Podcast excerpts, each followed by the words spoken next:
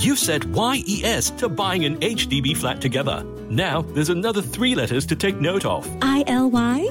I know, BTO. No, HFE. You'll need a valid HDB flat eligibility letter. If you're applying for your BTO flat, it takes about a month to process your HFE application. So, if you haven't gotten an HFE letter, apply at homes.hdb.gov.sg. That's H O M E S dot hdb.gov.sg. I wanna get to know ya, get to know ya. Yeah, yeah. Class 95 gets up close and personal with the cast of Fast and Furious 9.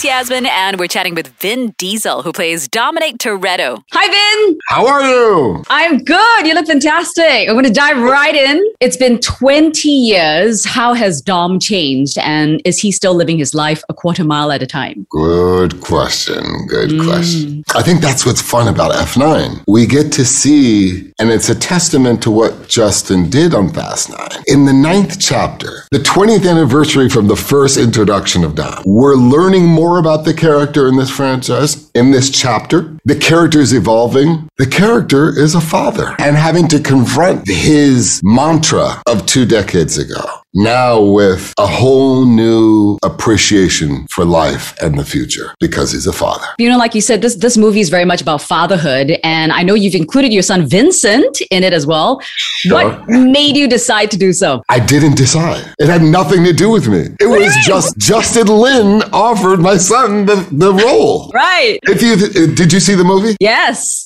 Think about that moment, right? It's a moment where Dom is very vulnerable, raw, it's emotional that would have been my idea of when to give my son a role when it's something that heavy and that deep.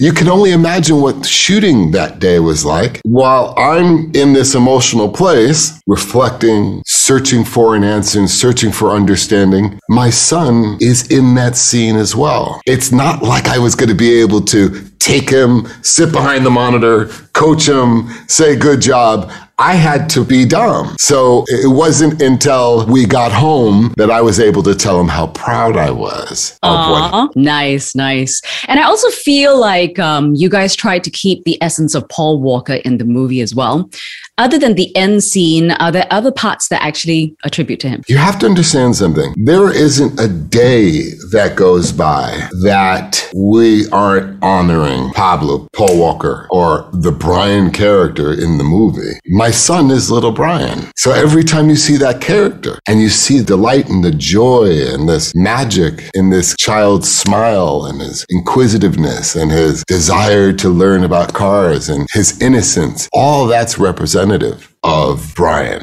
I really like that. Something lighter now. If you were a car, what would you be? Jang, jang, jang. Gotta pick one. One. I got, I gotta go Charger because I mean I can't give you a really long answer. Short one. well, uh, well, the short, the shortest answer is because it's been my spirit animal for the last 20 years. The Charger is synonymous with this character that I've been so associated with and so invested in for 20 years. 20 years. Yeah, that's a long yeah, time. It is. I mean, so much so that in this movie, I never thought 20 years ago when we were filming that scene where I'm walking around my father's car and I'm explaining to Brian the significance of the car or why the car scares me, that 20 years later, you would, as a fan, be able to actually go to that moment on screen. That's profound.